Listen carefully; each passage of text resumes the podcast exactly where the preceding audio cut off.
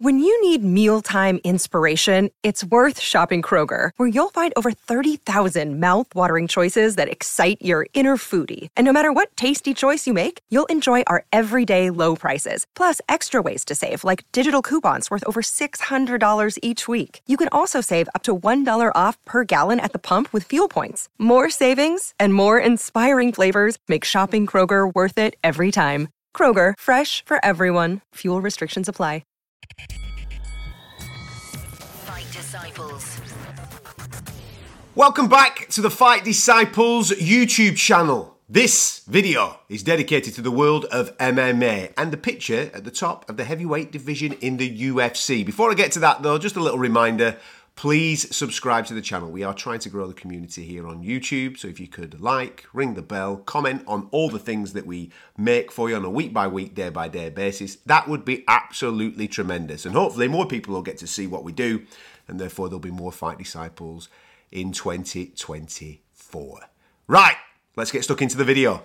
Now, before we get stuck into this, let's have a little recap of the current state of play with the heavyweight world title. If you remember, around about 12 months ago, Jon Jones made his long awaited return to the heavyweight division, taking on Cyril Gane for a vacant heavyweight title, a title that was vacated by the once upon a time champion, Francis Ngannou. A Francis Ngannou that was supposed to be fighting Jon Jones. It seemed like we were waiting forever for that fight. It never materialised. Jones came back, he fought Cyril Gane, he beat Cyril Gane, and he became the heavyweight champion of the world. He was then slated to fight Stipe Miocic. Stipe Miocic, for many, the greatest heavyweight of all time. He has definitely got the most amount of heavyweight world title defences. So they made the fight between him and Jones for Madison Square Garden at UFC 295 it didn't come off. Why? Because Jones got himself injured and an injury that required surgery, surgery which he has just undergone. So the fight fell off.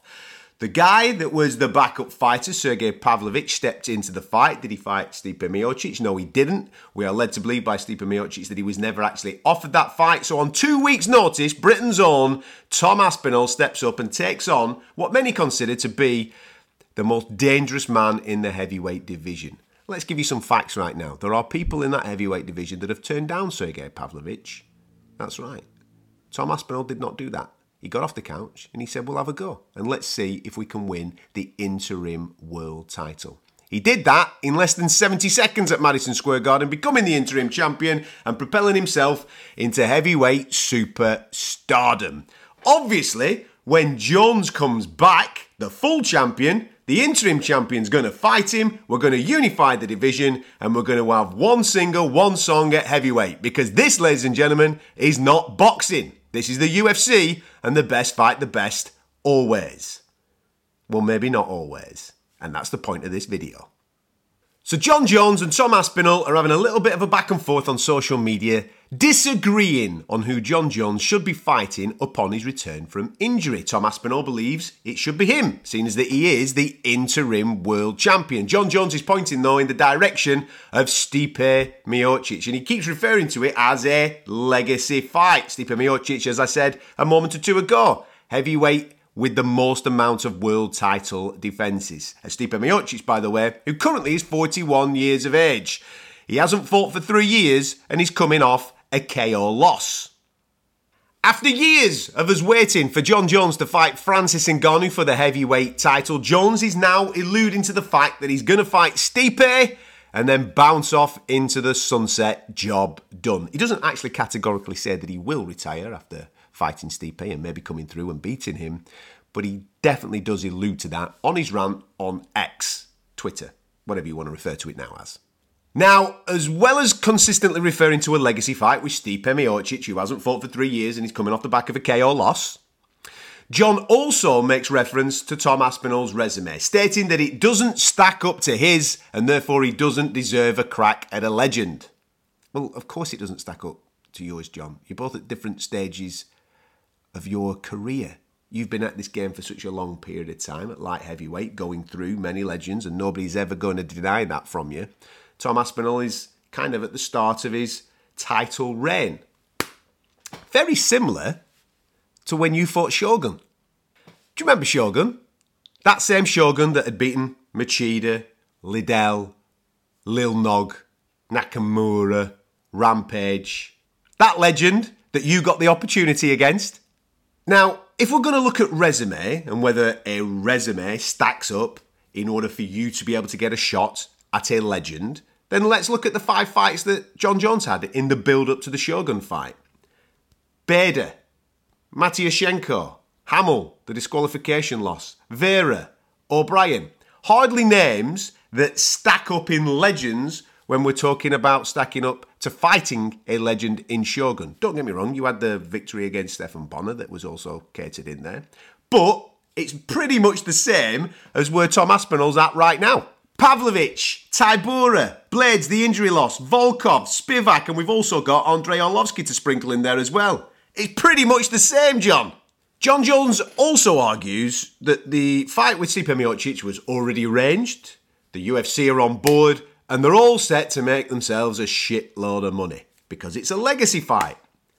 My question is, how is it a legacy fight? We're not talking about the Stipe Miocic that was fighting in 2016, 2017, and 2018. Beating Stipe Miocic in 2024 is a lot less difficult than beating Tom Aspinall in 2024. Beating Tom Aspinall in 2024, a fighter that is highly likely to become the heavyweight champion of the world and have the most amount of heavyweight world title defenses, and then eventually be classed as the heavyweight GOAT, because let's be honest, records are there to be broken, does more for Jon Jones's legacy than in beating Stipe Miocic in 2024. It keeps his name alive with future fan bases. Every time Tom Aspinall steps inside the octagon, it doesn't matter who he slayed. There'll always be a yeah, but Jon Jones beat him. It's like when Floyd Mayweather took on Canelo. Floyd Mayweather, been there, done it, got the t shirt, multi-weight world champion. He was classed as the best to ever do it. The young buck coming up from Mexico, Canelo. Can you beat the next generation Floyd? Can I beat him?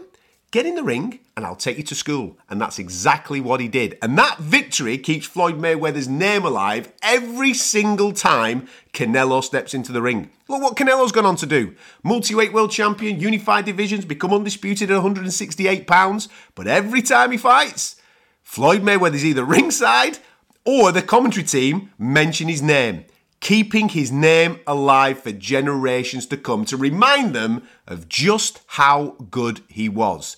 That victory does more for Floyd Mayweather's legacy than the victory against Manny Pacquiao. I suppose the disheartening thing for Tom and the whole fan base is that the UFC seem to be absolutely on board with Jon Jones's idea of fighting Stipe Miocic and him not fighting the next generation coming through just to prove how great he really is. It's disheartening. I've no idea why they're doing it because it's completely not like them. In the UFC, the best fight the best, always. The champion defends against the number one contender. And in this case, Tom Aspinall is the number one contender. The simple way to solve this, as we're told that Jon Jones won't be available to the back end of the year, is to have Tom Aspinall fight Stipe Miocic. And the winner gets Jon Jones. There. Done. The whole point of having an interim title is to keep that division moving whilst the champion is unavailable. Nobody has a problem with Tom Aspinall defending the interim championship whilst Jon Jones is out injured. But when Jon Jones comes back, the interim champion fights the champion to unify the division. That's how the game works, or that's how the game's supposed to work anyway.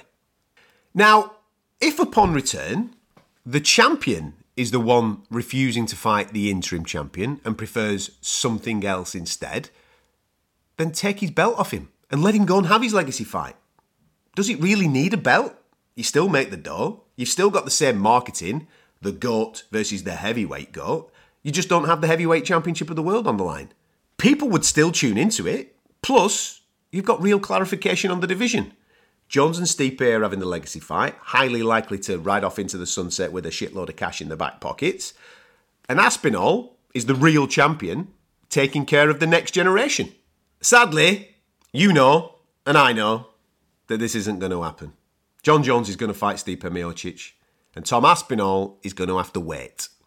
Jon Jones knows that records eventually are broken. It is highly likely in years to come that Tom Aspinall will be classed as the heavyweight GOAT. He will have the most amount of title defences on his resume and he will go through this generation of fighter. The last thing Jon Jones wants is to be a part of that graveyard. All Tom Aspinall can do is beat whatever the UFC put in front of him. Go and slay the rest of the division, and then every single time a microphone is put in front of your face, attack Jon Jones. Play to his ego. Accuse him of ducking. Because to a lot of fans that are commenting on this situation, that's exactly what it looks like. It really is that simple.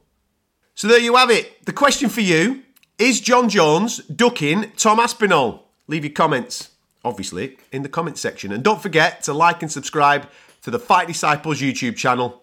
And I'll catch you next time. Fight Disciples.